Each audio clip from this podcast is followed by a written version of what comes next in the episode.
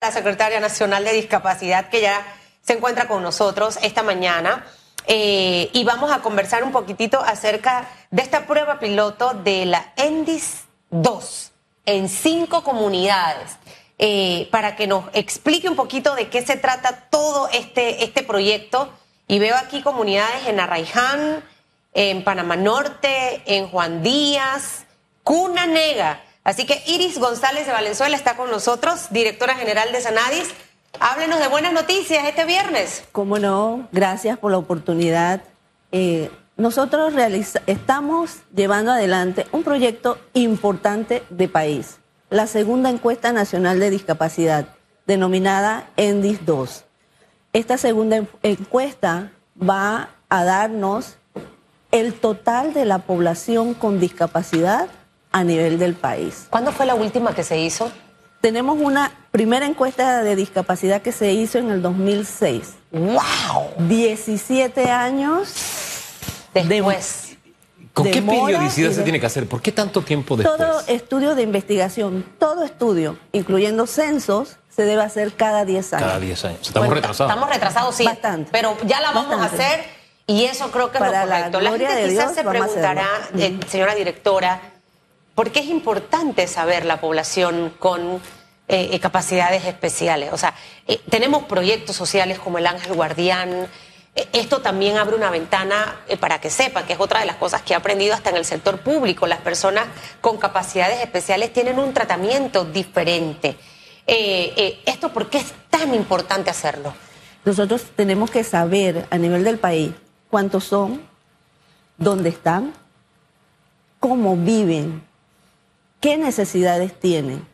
Para eso es importante tener una encuesta que nos va a dar la prevalencia, que es la cantidad de la población, y la caracterización, que es eh, la parte sociodemográfica que debe tener una población. Usted sabe que estoy eh, haciendo memoria y en el censo que recién se acaba de hacer, había una pregunta que tenía que ver con este tema. ¿No estamos redundando? No. ¿O, no es, que, o es que acá hay más preguntas? No, no, sé. ¿Qué diferencia hay? Ok, te explico. El censo, como todos sabemos, es censo de población y vivienda.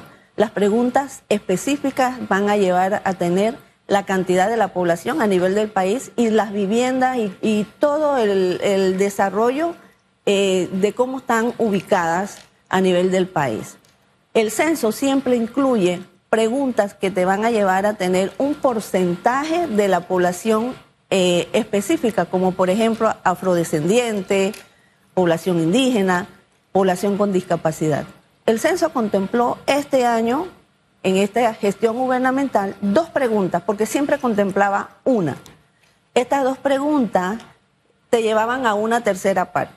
Pero ¿qué pasa? Estas preguntas te llevan a mirar la discapacidad eh, crónica o visible. ¿Qué significa esto? Hay varios tipos de discapacidades. Nosotros ahorita, por ejemplo, tomamos en cuenta las discapacidades psicosociales. El COVID nos dio, ahorita nos debe estar dando aumento de discapacidades psicosociales como secuela. Entonces, ¿qué pasa? El censo dio un porcentaje mínimo, un 4% de la población de Panamá tiene una discapacidad, pero esta es una discapacidad severa. ¿Dónde quedan las discapacidades leves y las discapacidades moderadas? Hay discapacidades visibles, como te puedo decir también el autismo. Entonces, hay muchas familias que no saben eh, que tienen una persona con discapacidad. Entonces, te respondo la segunda pregunta.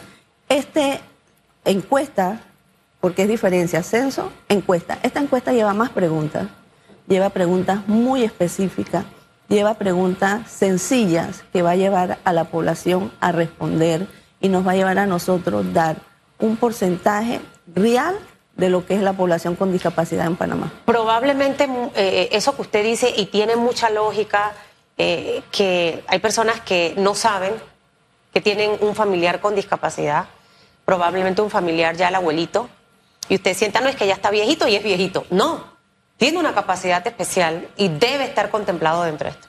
A veces la negación, cogeo de un piecito, pero es normal. Tiene una condición diferente.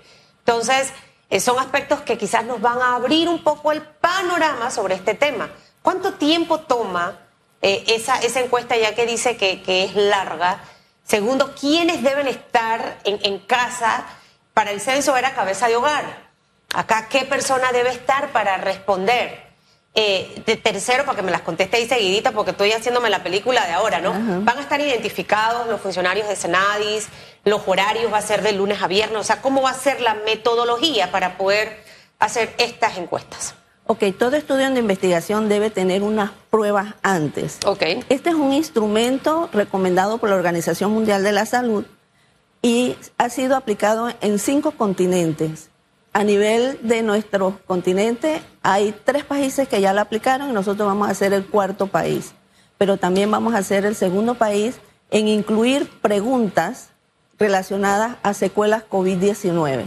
Significa que va a ser una encuesta, los resultados van a ser muy actualizados. ¿Qué pasa? ¿Por qué la prueba piloto? La prueba piloto nos iba a evaluar el instrumento que son de 275 preguntas y el tiempo eh, que lleva el encuestador para aplicar esas preguntas. Las casas ¿Qué tiempo para 275? Okay. Nosotros, nosotros probamos con, vamos a usar la misma metodología del censo, va a ser tecnológico, eh, donde hubo familia de dos, se demoró media hora, pero nos tocó mm. familia de 18 miembros de la familia y con el instrumento tecnológico demoró una hora 40 minutos. ¿Tenía celular? El celular. ¿Cuánto vamos a el instrumento va a estar montado en, el, en, un celular donde se, el tiempo nos va a Como se hizo con el censo. Ahora, ¿cuánto invertimos en esta en este censo? Ok. Nosotros, es una encuesta. Sí. Nosotros, eh, esta encuesta va a ser realizada con varias entidades internacionales es un aporte, es un préstamo del banco, del BID, Banco Interamericano de Desarrollo. Eh, UNFA nos está acompañando y va a ser, eh, la responsabilidad va a ser del INEC. El INEC va a llevar misma metodología del censo. Está en buenas eh, manos.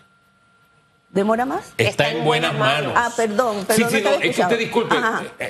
yo siento que los panameños tenemos que acostumbrarnos de que aquello que se hace bien o aquellos que hacen un buen trabajo, tenemos que irnos aceptando de que hay cosas que están mal, pero hay otras en las que sacamos buena nota. Y el INE tradicionalmente nos ha sabido contar bien, con una leve excepción, una excepción a lo largo de toda su historia, y que creo que aprendió de esa historia y aprendió el país también. Por eso es importante que esta encuesta esté en manos, como tú dices, en buenas manos del INE, porque un estudio de investigación debe tener credibilidad y cuando vamos a dar estadísticas, queremos dar estadísticas reales.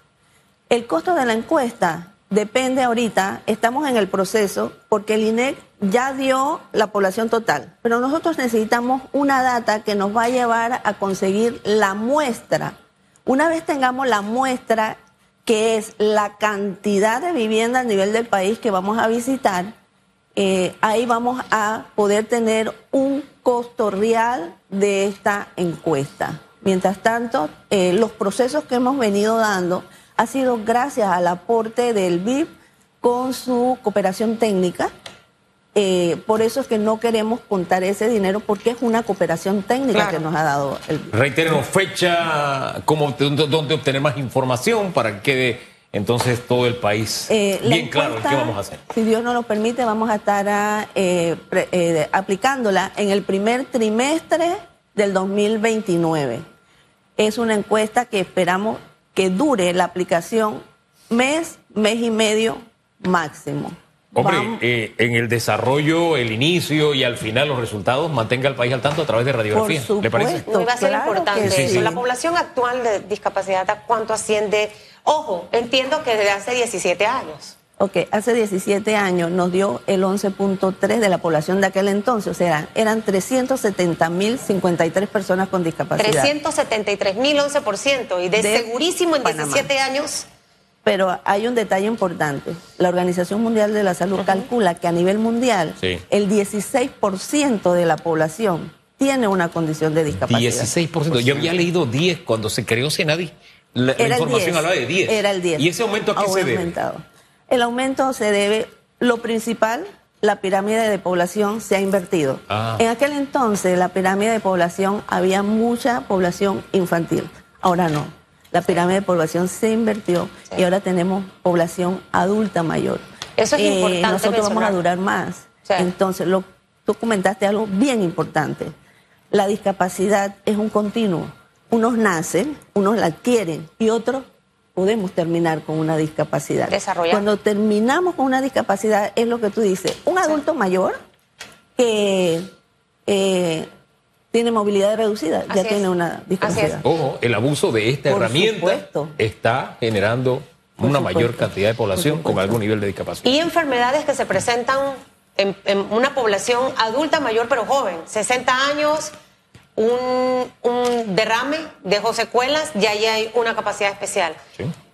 En estos temas a mí me gusta meterme mucho. O sea, sí me meto en muchas cosas, dice mi marido. ¿Por qué sabes tanta vaina? Por eso que se te olvidan las cosas. Y lo más importante, ¿sabes por qué no hay tanta población infantil? Porque las madres empezaron a cuidar mejor su embarazo.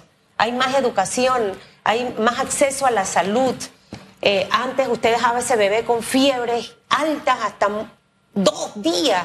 Eso traía secuelas, las vacunas, o sea, todo, hay todo programas, eso. ¿no? hay programas importantes que lleva el, el MINSA y que casualmente nosotros con el préstamo del BIP hemos apoyado. Por ejemplo, los tamizajes neonatales.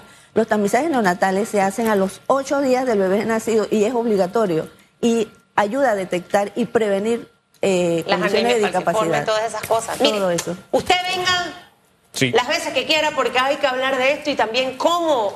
Me encantan estar. Dirán que Jesús vete para Estados Unidos. Bueno, sí puede ser.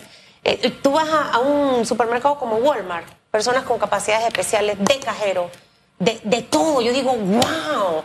Eh, mm, hemos avanzado, pero todavía nos falta Nos falta, mucho más y la supuesto. población es la que tiene que abrir eso para recibirlos, porque al final tienen unas cualidades. Mire, que a veces siento que me superan a mí, para que sepa. supuesto. Y Eh, pensamos que no. Así de sencillo es. Gracias, doña ¿Cómo Iris no? González de Que no el Panamá inclusivo que soñamos todos.